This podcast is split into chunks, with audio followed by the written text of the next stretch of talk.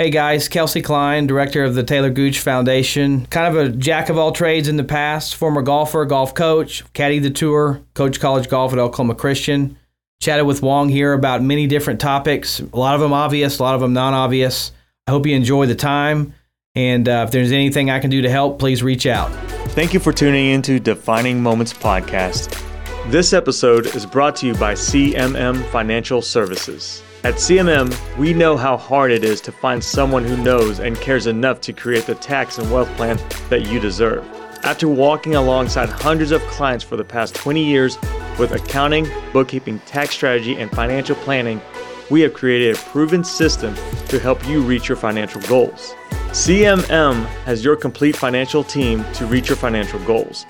Book a call at cmmfinancialservices.com. Welcome back to the Undefeated Show Defining Moments podcast. We're located at the Triple B in OKC in Kyle Golding's beautiful studio. Today's very special guest is the executive director for the Taylor Gooch Foundation, the manager for Taylor Gooch, former manager for Sam Bradford, national championship coach, played golf at the University of Oklahoma, Kelsey Klein, welcome to the show. Hey, thanks for having me. I appreciate it. Absolutely. You. you. bet. I feel unaccomplished with that intro.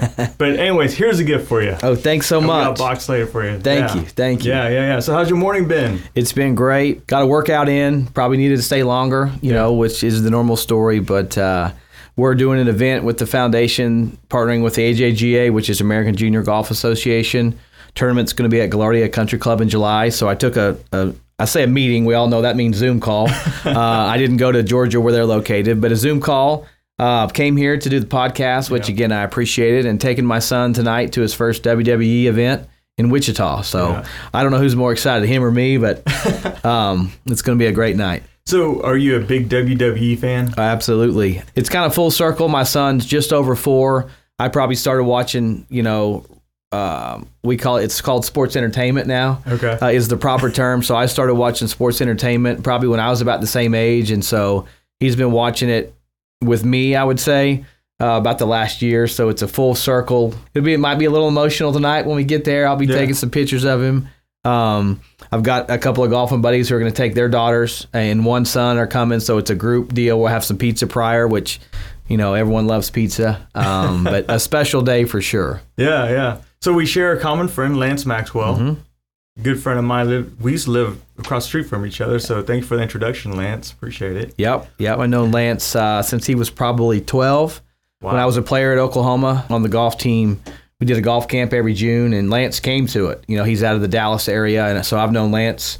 You know, God, he's 12, so I would have probably been when we met 18 or 19 at the mm-hmm. time, being a counselor, and now you know still see each other, talk, family, kids, of course, golf at Belmar. So, uh, yeah, Lance, thanks for the intro. That's awesome. So let's talk through your life, and we can talk when you're younger, your passion for golf because you did play at OU, then you coached, sure. and you managed Sam Bradford, and now you're managing a Taylor, and there's so much to unpack. So let's go dive into it. At a young age, growing up. I grew up out in Mustang. You know, some of the listeners may remember uh, Westbury Country Club out off Morgan Road, which is where I grew up. Thankfully, my dad moved from Ponca City in 1985.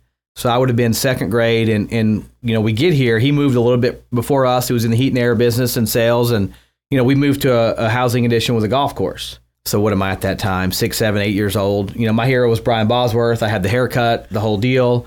And like like most kids back then, I wanted to play quarterback at OU, which was the dream or the goal. So as I moved through, you know, sixth, seventh, and eighth grade, I actually played quarterback in seventh and eighth grade. We never won a game with me starting. Um, that's not the point. So, but the second year of of uh, middle school football, I went back. I'll never forget. I tell people went back to throw a pass. What looked like to me about a 28 year old eighth grader from Choctaw hit me so hard I went down and broke a wrist, which uh, I later told Sam years later that it stunted my growth, it stunted my talent, it kept me, you know, short and fat. So the dream of playing quarterback at OU was over. And so I had a cast for a number of months um, and, and played basketball in middle school as well. So I thought, well, I'm going to get to OU playing basketball. Well, um, for a lot of reasons, you know, physically and mentally and talent wise, that wasn't going to be the case.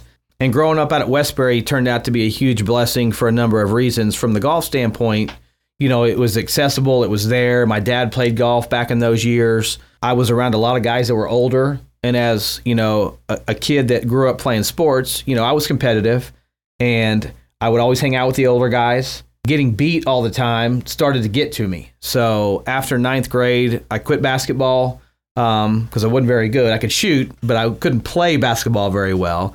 And maybe the shooting part with hand eye with golf, and maybe that was all a, a you know a, a fit. But I was like, I'm not going to get to OU playing basketball. I better quit everything and focus on golf. And I had some guys throughout those years, similarly that I've been able to do with with certain young people, athletes. You know, they helped me. They took me aside, or um, I remember I had a real strange golf grip on the club. There was a gentleman named Jason Contreras that was older than me that played out at Westbury. I think his dad did as well. He was a golfer at OCU at the time and he told me he said you're you know you're young and you're scrappy and you're you're a good player but if you don't change your grip because it's very unfundamental you know guys that you're beating now are going to get better than you. You know if you don't change this it's going to limit your upside potential or your growth as a golfer. And so you know i went out and beat who knows how many golf balls to, to change my grip. And you know I, i've always remembered that you know as as a you know, as a blessing that he gave me, probably not knowing it. He probably wouldn't remember it, but I did because, you know, I had a lot of people in that at that time in Westbury, whether it was guys who were older than me in high school, guys who were in college, or guys who just, you know, played golf, who who were older that worked and had families, but, you know, saw potential in me to pull me aside or, hey, come play with our group or, you know, jump into this game where you can win 50 bucks, where there's some pressure or some some of those things when there's a little money on the line. And so, you know, growing up at a golf course definitely helped fuel that desire or that drive to get better at golf. Uh, and then being an OU fan, you know, honestly, mostly for the football side, like all young men were yeah. back then and, and still are mostly, to get to OU playing golf, you know, for me was such a blessing and such a, you know, life changing situation. Yes, the golf was great, the travel, you know, the clothes, all the neat stuff that you get. But looking back on it, you know, the relationships that got built, um, the lessons that I learned, and the situations that I got put in, some good and some bad, mm-hmm. you know, to learn from those things. Looking back on it, you know, let's call it, golly, 25 years plus now. Uh, that's crazy to say. Uh, feels like a lifetime ago, but to get there, you know, there's there's nothing that I could do to repay golf or to repay, you know, those people that that helped me to get to OU to play golf other than doing what I'm doing now is to help. You know, mm-hmm. use what I've learned and use those situations, both good and bad, to help people coming up, whether it's you know people my similar age or or younger people, whether it's a golfer or somebody in a different sport, to help. So mm-hmm. um, I hope that answered the question. Yeah. Um, so yeah. Yeah. So the progression from you playing at OU to you coaching. Let's hear about your coaching skills here, coach. Okay, so um, 2008, Coach David Lynn, who's currently at Oklahoma Christian uh, as the athletic director and the men's golf coach, who I took over for for two years at Oklahoma Christian when it was in AIA, and then he took back over for me, and he's been there since. Um, David and I have a beautiful friendship um, of support, golf, food, talk, you know, because he he was there nine years before me. I was there for two years, and then he's been there. Um, let's see, the fall of 2010 mm. till the present. Just lost the national championship in the finals of D2, which Oklahoma Christian's D2 now. Actually, they've been to the finals the last two years. I'm very proud of his efforts. Coach of the year this year, a couple of All Americans. Um, he's doing a great job as the golf coach and the athletic director. Um, but getting to Oklahoma Christian in the fall of 08 you know, looking back on it, I can I can smile and and I hope all this comes out right because the obvious what you mentioned was well they won the national championship and did a good job and all, all that was fantastic. And, and I really loved it for the the kids that I coached and the people I was around. But I look back on it you know those two years for me as an individual you know I think I was 30ish right around 30 those two years helped me as a as a young man grow up and learn and budget my time and my energy and being responsible for 10 to 15 college young men who are looking to me to answer every question and when are we going or where are we going or what's what's next what's next the life of a coach you know i had you know, lived kind of a carefree lifestyle in a sense of not a lot of responsibility before that because it was just me. I wasn't married. Uh, I didn't have kids. So I, I had to, I went into that job after getting hired. Thankfully, Chuck White, who at the time was the um, interim AD and the baseball coach, Chuck White hired me and I've told him thanks 200 times since. Uh, Chuck actually runs the field crew for the women's softball complex. Okay. Uh, who do, obviously does a great job, and our Sooners got a yeah. another victory. You know, three in a row, which, as we know these days, nobody wins two in a row, let alone three in a row. Absolutely. So Patty and her staff, I mean, hats off, um, unbelievable. But you know, back to the coaching. You know, those two years at Oklahoma Christian you know the way it helped me grow up as a person and understand responsibility and structure and, and budgeting time and money and all the things that a coach has to do when, you know, you're handed a laptop and a budget, you know, and you're like, all right, this is my deal now. I got to figure this out. You know, the golf part of it and, and helping the kids get better, sorry, young men, um, helping them get better and, and teaching them things, whether it's mental or physical or, you know, strategy with golf. I wasn't worried about that because mm-hmm. that's all I'd done my whole life. Um, so I, I, I wasn't nervous or anxious about that part of the job, but, you know, the, what I would call the non-obvious of you know the admin side, scholarships, raising money, you know, budgeting, doing travel for the team. I was, you know, Julie Anderson was our you know was our uh, athletic department assistant at the time, treated me like a son, helped me more than she would ever know. But there was a lot of those things that I was, you know, I was four or five different hats, um, and so I learned a lot about myself and and growing and learning how to, you know, be a coach slash leader slash cheerleader slash father figure slash travel agent slash fundraiser you know a bunch of slashes there and, meeting the other coaches who had done it a long time you know coach dan hays legend mm-hmm. in the oklahoma uh, basketball scene i still text and talk with coach hays to this day one of the finest human beings that i know very supportive of younger coaches of of basketball of oklahoma christian and obviously coach lynn who's his son-in-law uh, david's married to, to coach hays's uh, wife michelle and so you know, that two years as a coach, yes, I was a coach and we did a good job and we won a national championship, which is which was fantastic and very fortunate to do it. But what that did for me as a as a young man into a, a man now, and then going with Sam to St. Louis, and then um, being involved with Taylor's career and his path for the last twenty years. A lot of what I'm what I'm doing now, I learned lessons during that time. You know, from 2008 until you know 2021 that have benefited me now as as in the job um, as a father you know as a husband as a friend and, and budgeting time better and, and being able to say no yeah. as we talked about earlier um, that's part of my job that's part of a, the job of a father too i'm a social guy you know golf but when you have a family, you know, there's uh, there's not time to do it all. Yeah. Uh, and, and, and our mutual friend Lance knows that as well. And and, and, and anybody who's a father, you know, sure. understands that. Hey, you don't come around as much, or hey, you don't golf as much, or hey, I don't see. Well, it, you know, because there's a there's another priority that takes you away from that. And when I was a coach, back to that, you know, for those two years, I kind of looked at it, you know, that you know that was my family. Those are those were my kids, or those were my and I wanted to do a good job for them. You know, I didn't want to let them down.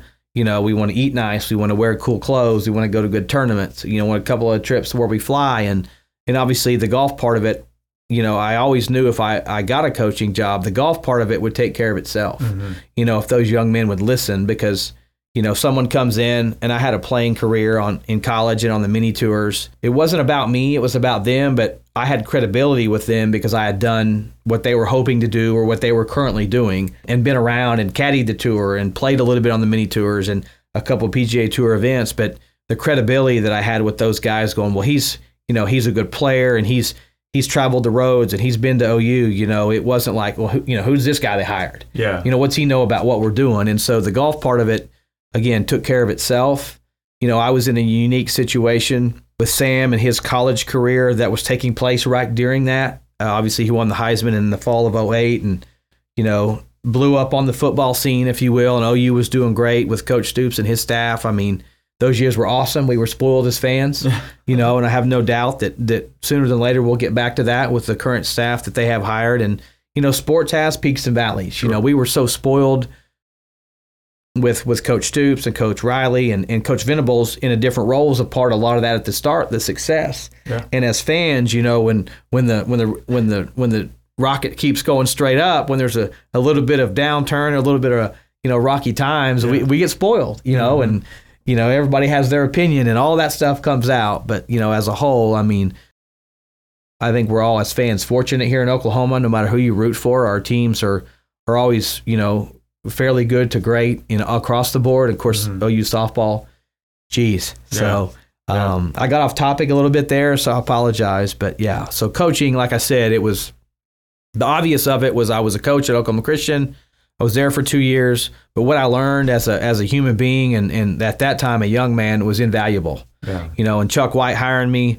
Uh, Curtis Jans was the AD. Coach Hays and his knowledge and wisdom that, that he helped. Coach Finley, who's now retired, who was there for as the women's coach forever. They took me under their wing because they knew that I knew some things, but I didn't know everything, and I still don't. You know, don't don't get that twisted.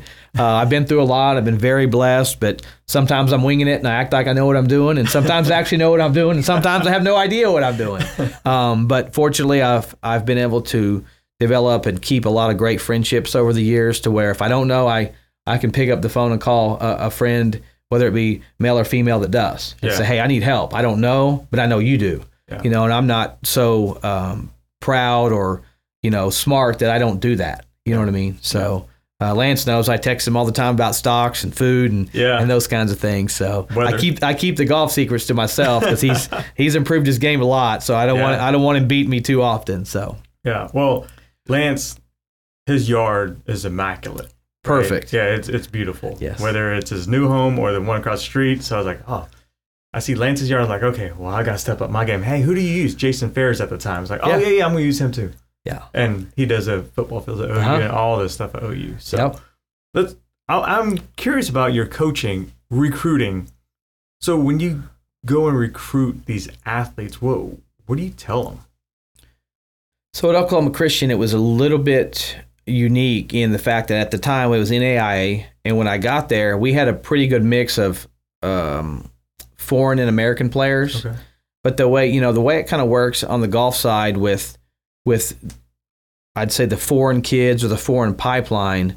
Um, you know, if you have a couple of players from two different countries and you're doing a good job and you're treating them right and you're and you're doing right by those young men, well, they're going to tell their buddies back home, Yeah. hey, you know, hey, you need to come here. You need to take a visit and check out Oklahoma Christian or or you know for a different coach, or wherever that may be. And so, you know, the overseas recruiting, there's no real handbook to it.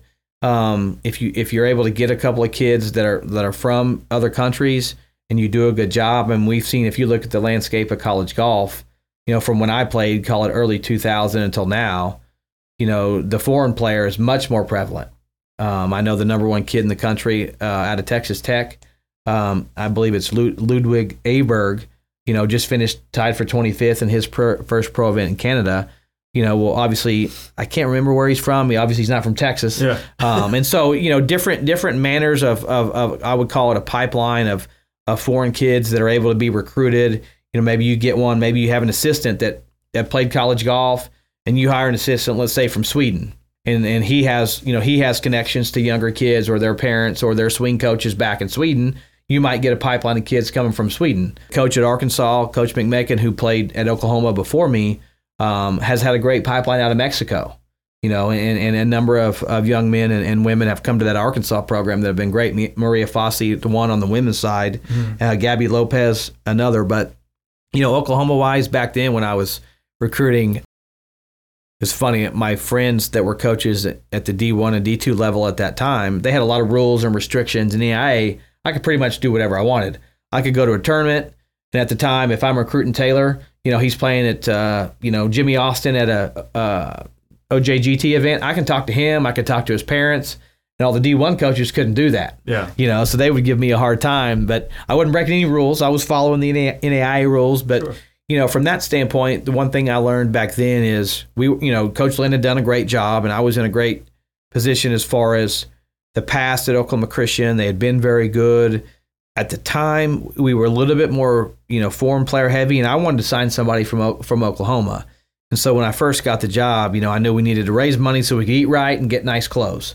Um, but I also wanted to, you know, recruit kids from Oklahoma. Well, at the time, you know, Taylor was in that recruiting process. Ian Davis, who went on to play at OSU, was in that recruiting process. Uh, Hunter Sparks was in that recruiting process, who went to Wichita State out of Putnam City Original, I believe. Young man Kyle Lewis, who passed away unfortunately a few years back um, while driving home from a golf tournament. I recruited him, and boy, I wanted him bad. I'd have given him two scholarships. Um, his sister was at Oklahoma Christian at the time, um, and he had signed to go with OU, and unfortunately, in a in a car accident, passed on. And so I knew I couldn't probably sign those guys who were going to, I say, very easily be D1 prospects. But what I did is I kind of looked at the landscape and said, okay, who can I go after? You know, who's a full ride really going to matter to, or, or a half of a scholarship, or you know, location or proximity to family, or you know what I mean? Yeah. Uh, whose game might fit the NAIA level a little better? And and I was able to sign a young man named Logan Herbst. Uh, we're, we still keep in touch. He actually came to live Tulsa event with his wife and and kid um, in May, and we got to catch up a little bit. But he was from Fairview, Oklahoma. He was very good, um, very talented but for a lot of reasons, Oklahoma Christian was a good fit for him. And so he, he called me. He was the first uh, recruit that I got a commitment from. I'll never forget. I was eating at, at Pei Wei in Norman, and Logan called me and said, Hey, coach, I want to come to Oklahoma Christian. And obviously, he went on to have a great career. Let's see, won a national championship or two with, with, with those teams. And I had him for one year. Uh, he wasn't there my first year. He was there the second year. And we, like I said, we've still stayed in touch. We'll call it 10, 12 years later. And the fact that, that former players still reach out or call or text and you know ask for advice or how's the family doing. You know that means a lot. It probably means more than any of it um, because you know you made somewhat of a lasting impression on them. The recruiting, the recruiting though, like I said, some of those names I mentioned, they all went on to play D1 golf. There was a couple of young men that I tried to recruit that I couldn't quite get over the hurdle of. Well, coach, I know you guys are a good program, and I have no doubt, but I want to play D1. Yeah you know, and so those those hurdles were. Yeah.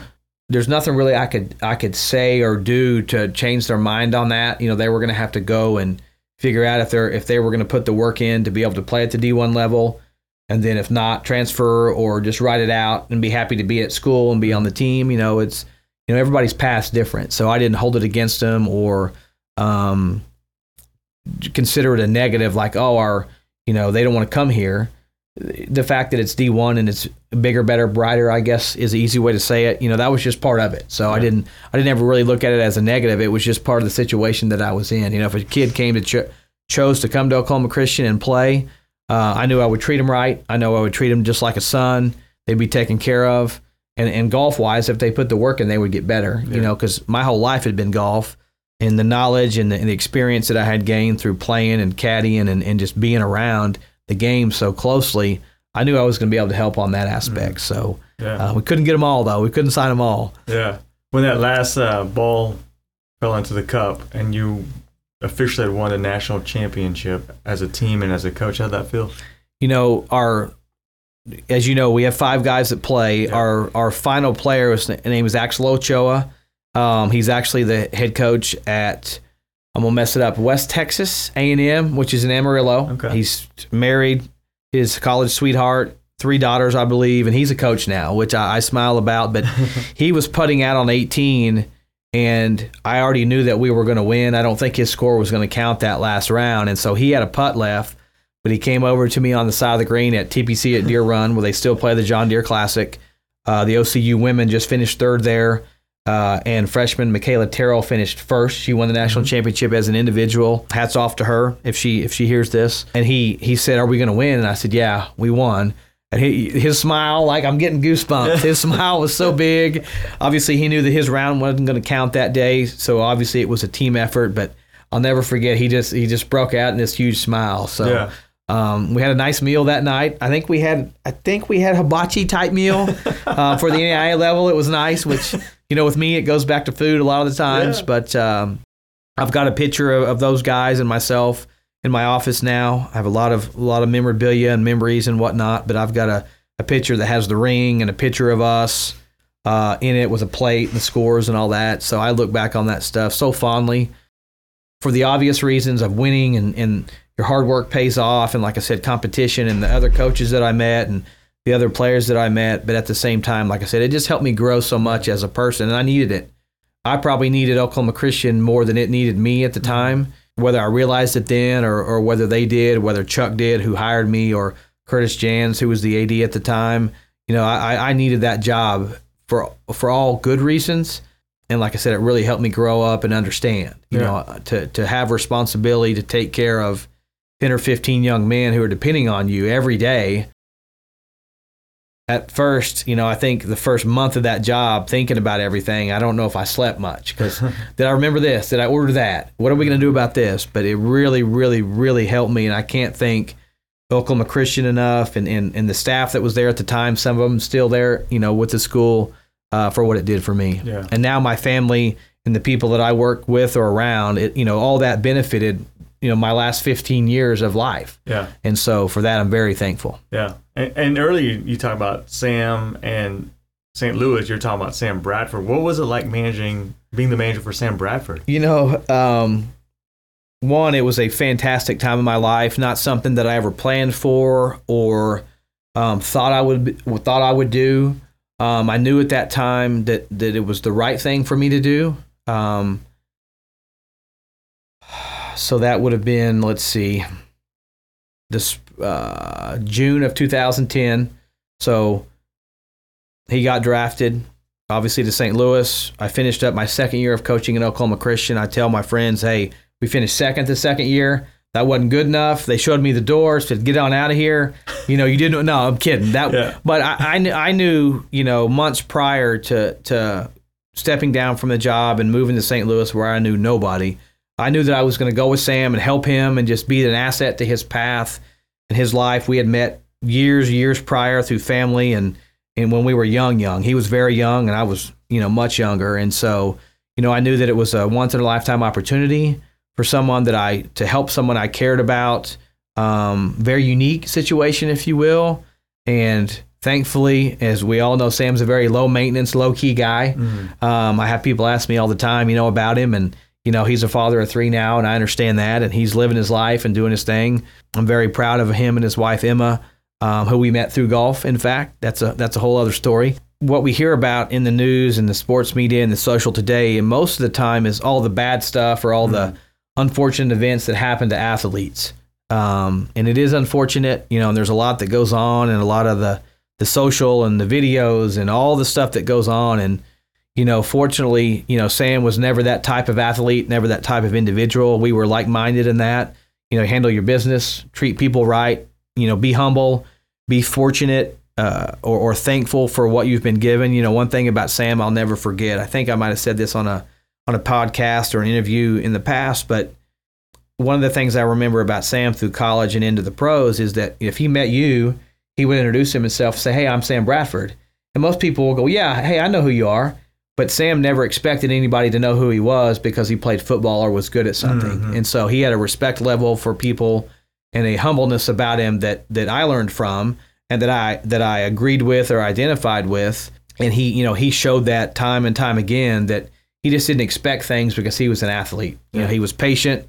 You know, we didn't wait too long at restaurants in St. Louis because of the chaos. But Yeah. if we had to wait a little bit, you know, he he wasn't the guy that made a scene. You know, Sure. and that's that comes from good parenting, the way he was brought up, good coaching at, at Oklahoma, and just a, a guy that had been given a lot and you know, um, but understood that you know treating people the right way was very important. You know, at the top of the list, and so you know to pick up and move my life, step down from coaching, move to St. Louis where I knew nobody, which was strange for me growing up around here in golf Right. you know, there was always something to do or somebody to eat with or somebody to play golf with. Um, you know, I would have only done that, you know, for someone who I agreed with or that I was on the same page with on how we were going to handle business or how we were going to treat people or, or, or what we were going to do.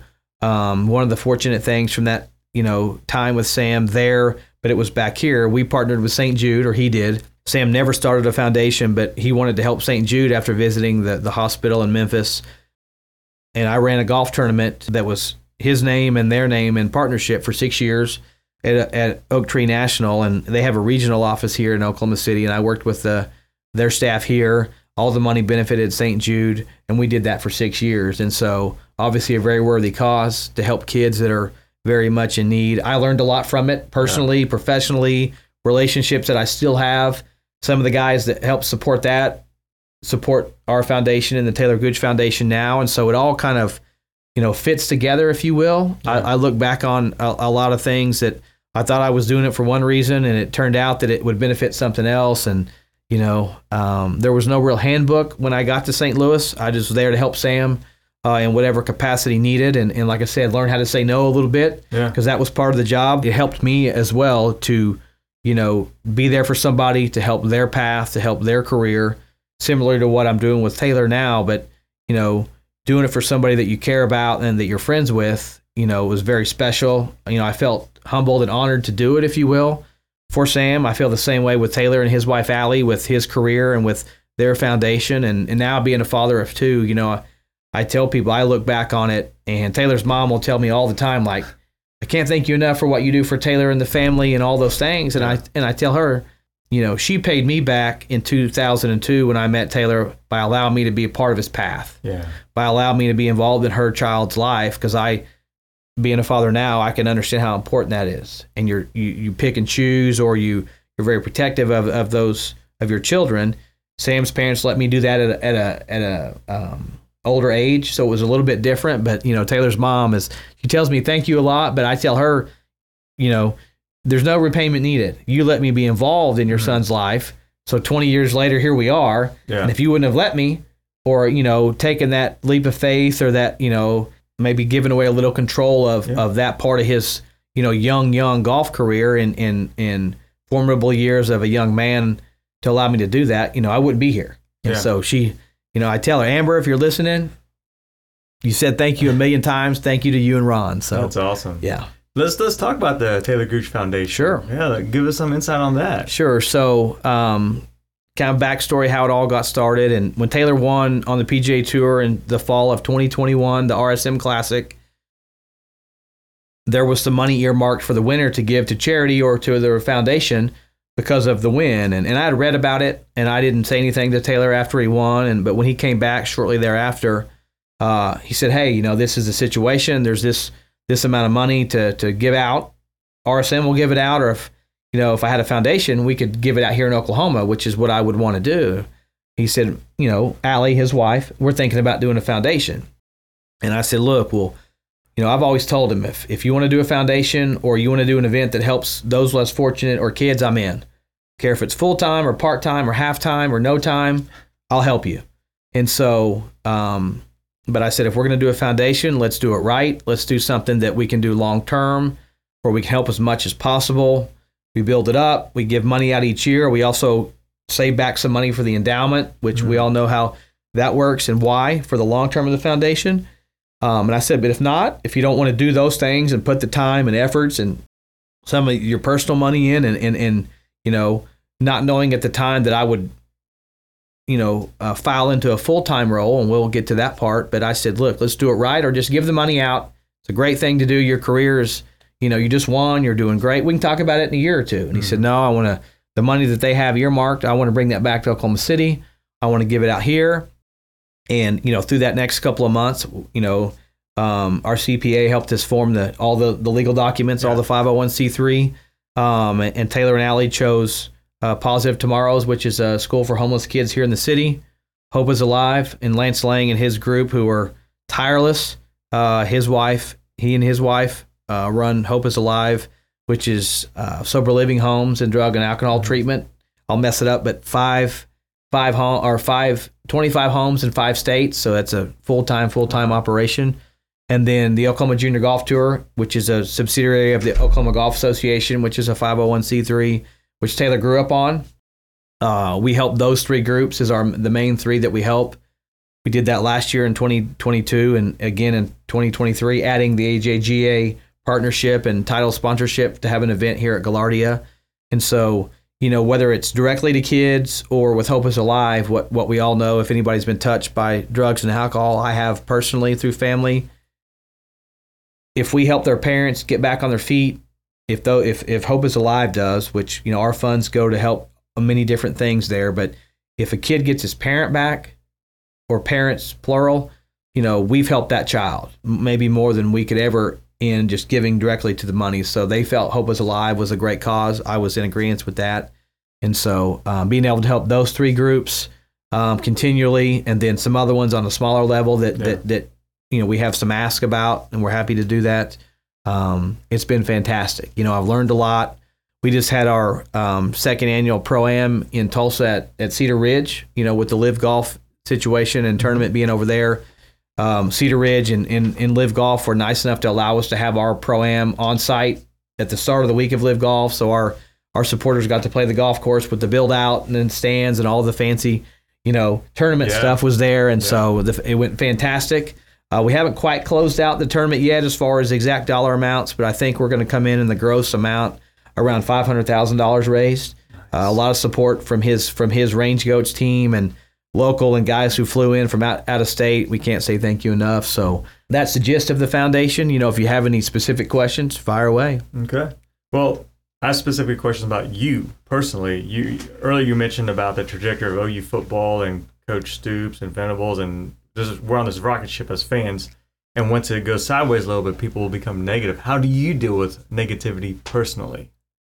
you know it's one of those things where as we know with with social media now you can get consumed like you can read you can read 50 stories that are one opinion and 50 stories that are another opinion on the same topic but they're different opinions so you don't know what to believe and so for me with you know negativity of things you have to realize that you know you're not always going to please everybody that that's an unrealistic expectation going into any situation it's like if you know we bring a cheese pizza and there's 50 people in the room, not everybody's going to love that cheese pizza, right? Yeah. That's just the nature of, you know, of, of that's human nature. And so, you know, for me, going through what I've gone through and, and learning the things, sometimes you just have to pick and choose some friends or, or acquaintances that you don't, you're not around them anymore, you know, and you have to be able to cut ties or move away from certain situations that, that are negative. Um, and that's been hard for me to do personally because, you know, I do care about people and I do care about the relationships I've built, but there's been some things in my life that have happened and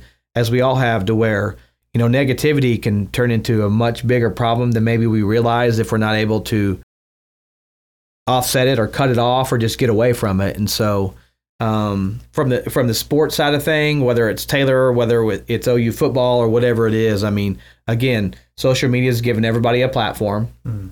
They're going to voice their opinion they're gonna they're gonna they want you to listen to it they want you to answer their questions and or whatever that situation may be but in the end it it, it doesn't really matter um i hope that came out right because you know if if you're in a sport or you're in a job or you're in a relationship or you're in a friendship and someone's negative about it well you can choose to continue to put the work in or put the time in or or all the things that it takes to build something that's successful and worthwhile and lasting and whatever anybody says about it you know to let that affect or or creep into the fact of maybe I'm not doing the right thing or maybe you know as a golfer I should have hit driver on that hole where I laid up and all these people are complaining about it you know whatever that situation is you know uh, I'm a quote guy you know we all know the the quote man in the arena Oh yeah. you know, and I won't quote the whole thing, but you know, there's, you know, when guys are out there from a sport level, which is kind of what we've been talking about,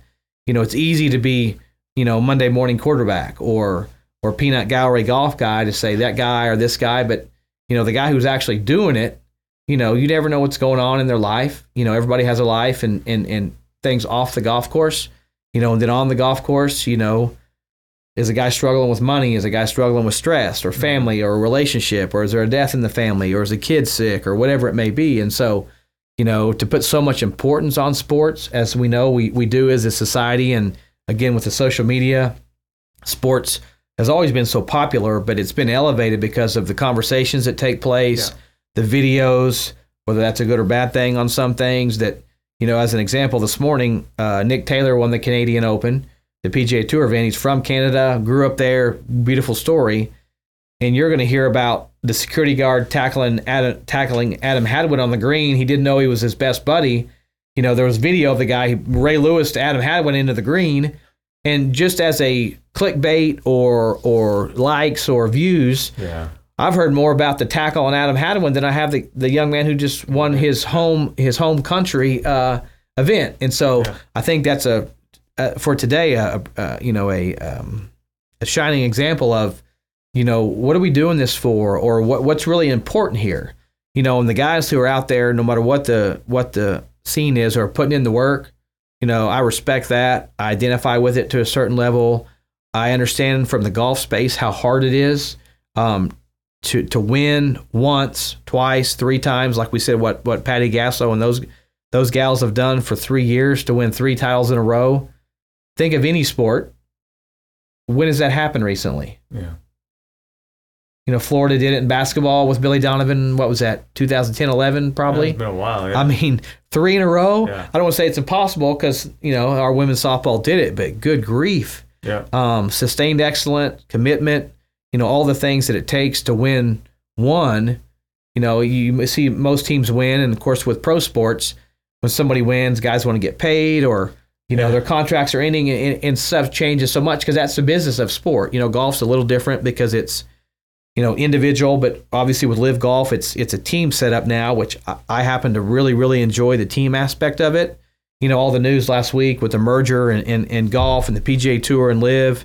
You know, no one knows all the specifics yet of like what it's going to look like moving forward, and had a lot of calls and a lot of texts, and it's great that people care and reach out. But Yeah. I'm gonna wait a month. You know, I'm gonna guess in a monthish they're gonna hey say here they're gonna release what that you know the next step's gonna look like or what the setup's gonna look like, and then you know go from there. But I'm a golf fan at heart. Um, I've met a lot of those guys along the way and root for guys I played college golf with, uh, and then guys through my coaching career or because of coaching friends of mine, guys that played for them, and you know I burn my phone up, you know, click refreshing the app Thursday to Sunday Yeah. during the golf season. So it's very enjoyable. And, and I know obviously next week, speaking close to home, is the Korn Ferry's coming to Norman. Yeah. Yeah. Uh, at Jimmie Austin, you know, one of my favorite places in the world. I don't get there as much as I used to because of life and responsibility. And I live north now, but you know, a Korn Ferry event there in Norman, uh, I think it's going to be fantastic.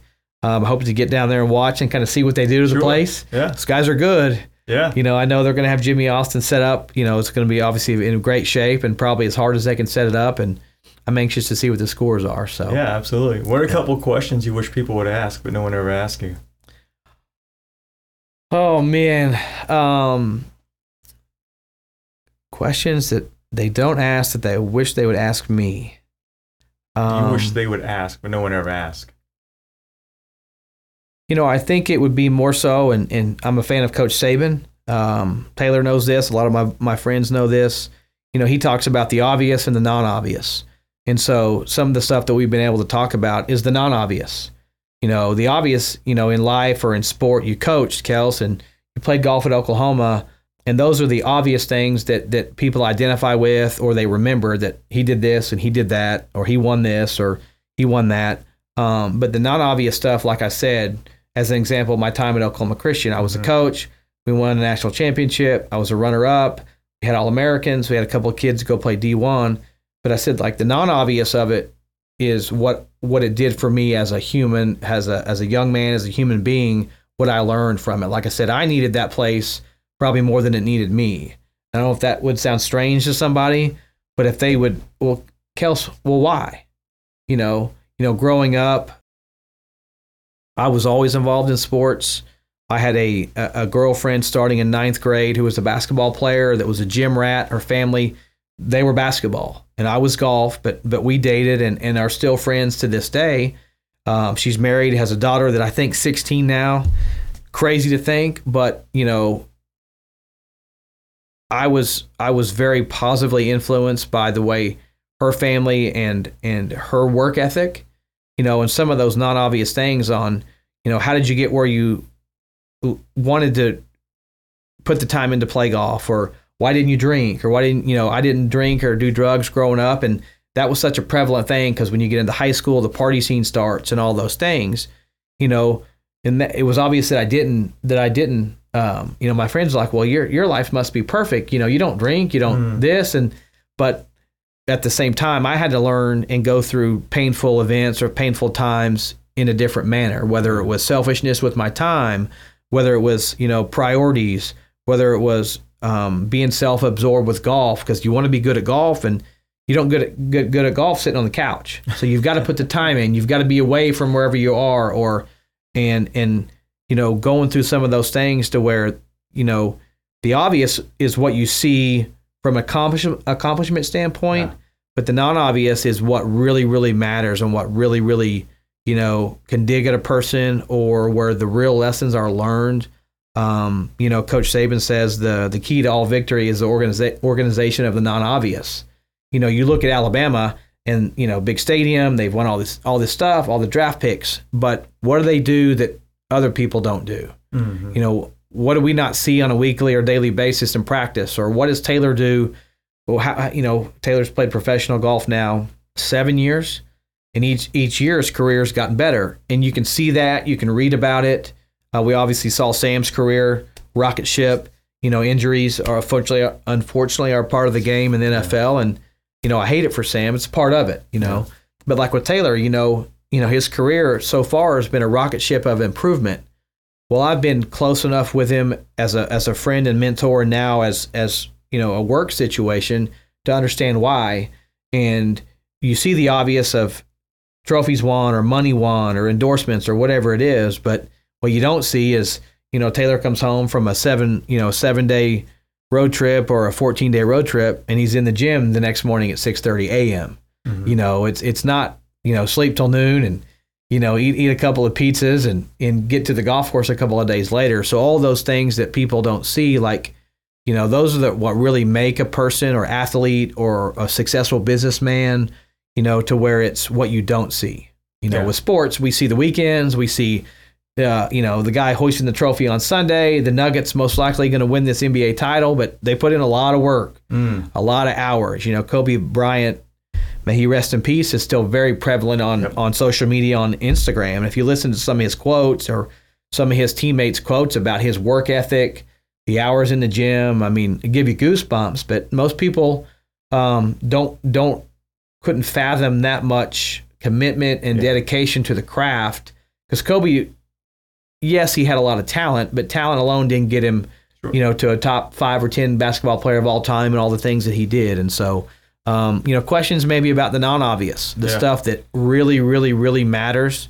Um, and also trying to go through all these things and these fortunate situations and treat people right Yeah. and be humble and give and help you know and that's that's very important to taylor and his wife it's important to me and and and, and the foundation you know kind of wraps that all up together and we're able to do that and i feel again i told you before we came on air i don't know if i have the right words whether it's fortunate or blessed or favored or lucky. Yeah. all of it whatever all that is you know smash it up into one bowl of soup. That's that's what my life's been and that's how i feel.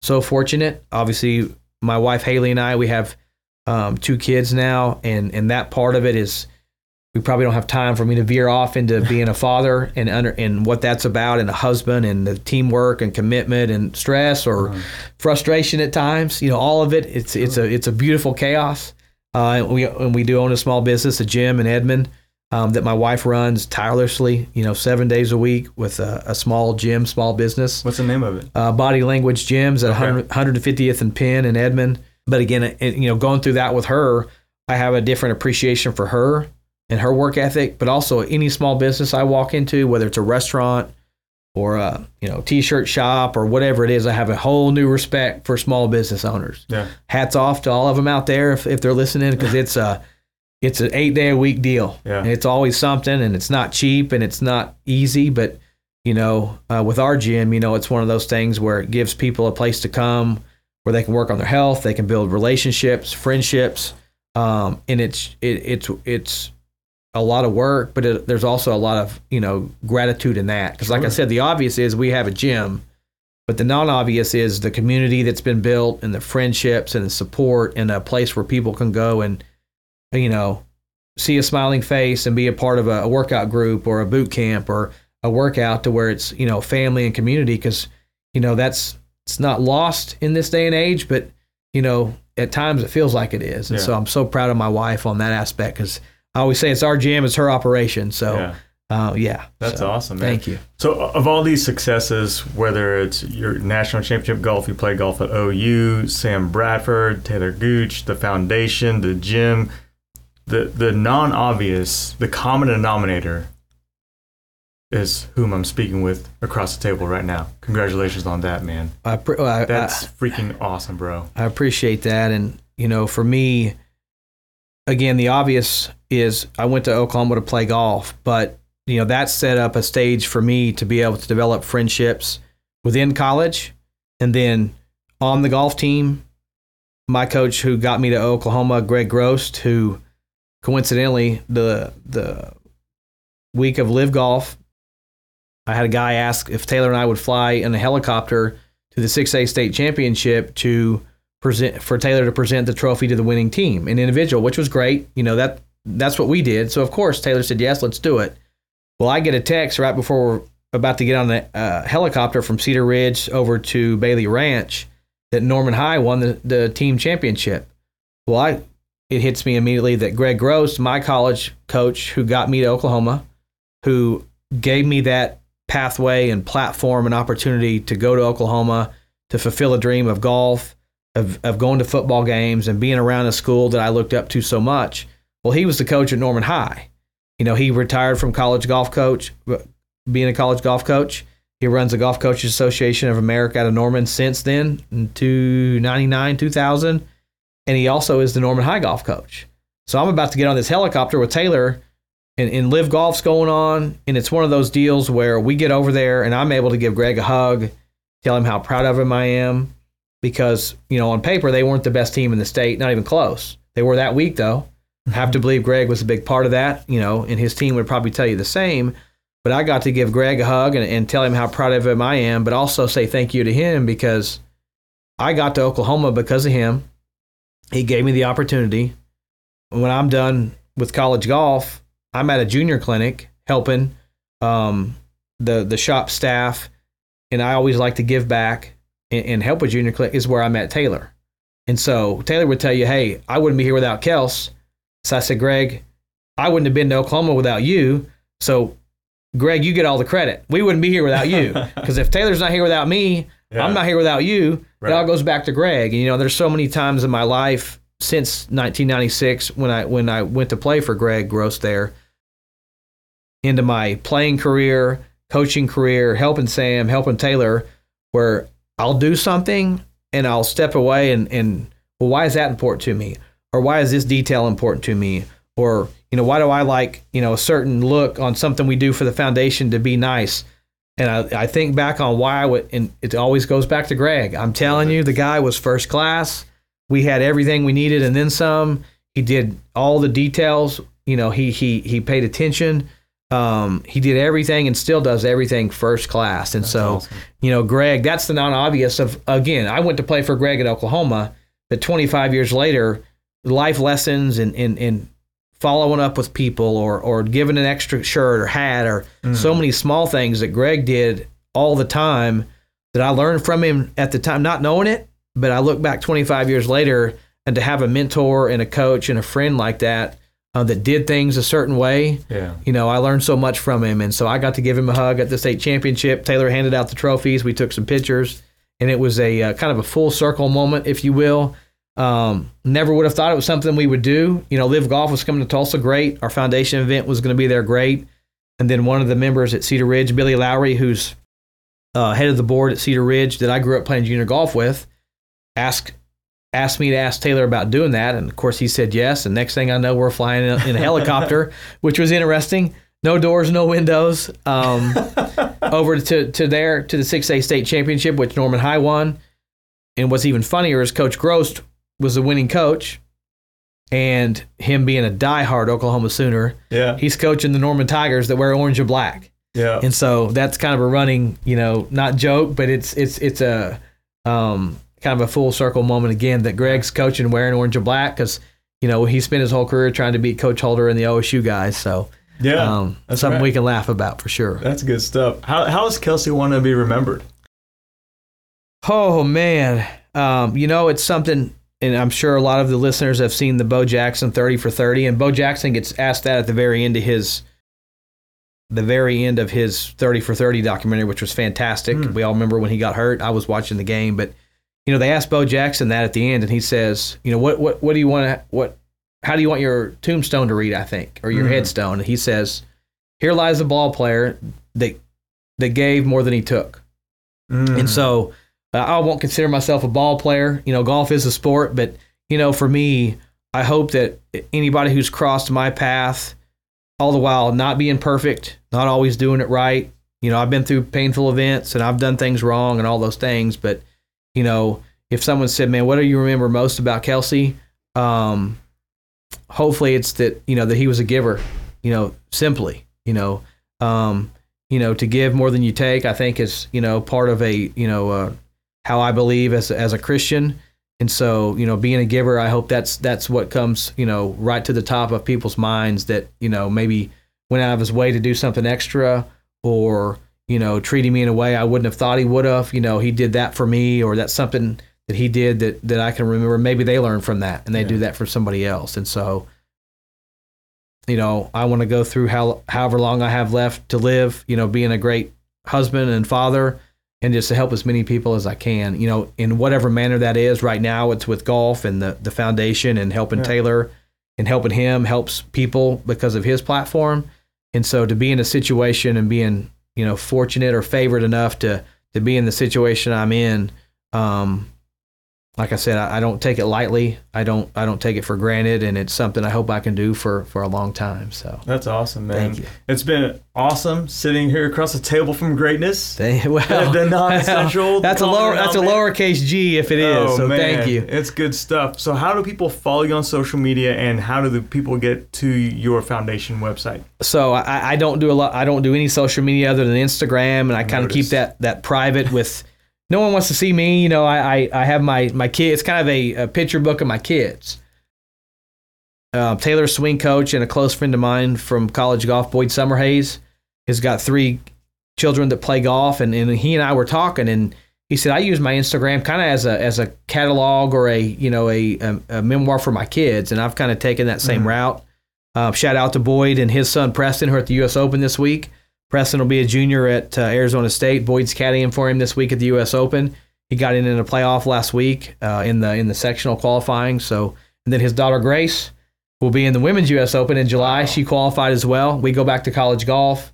You know, Taylor's been working with Boyd a little over three years, and it's kind of a full circle moment as well. But our foundation is is at Taylor Gooch Foundation uh, on Instagram, and that will feed into the other other things and you know, also our website is taylorgoochfoundation.org. Um, no Y in Taylor. A lot of people send yeah. me emails and they don't get there because there's no Y in Taylor. Um, so taylorgoochfoundation.org. Um, you can contact us through that. Um, you know, whether it be gear or to donate or to, to, to up, you know, updated news, all right yeah. there on the website. I'm a big fan of the gear, man. Thank you. Thank I appreciate you. it. Thank you so much for your time, for brother. Sure. You All it. right. Thanks, coach. You got it. For more Defining Moments podcast content, visit our webpage, www.undefeated.show. Follow us at Def Moments Pod on Twitter and at Defining Moments Podcast on Instagram.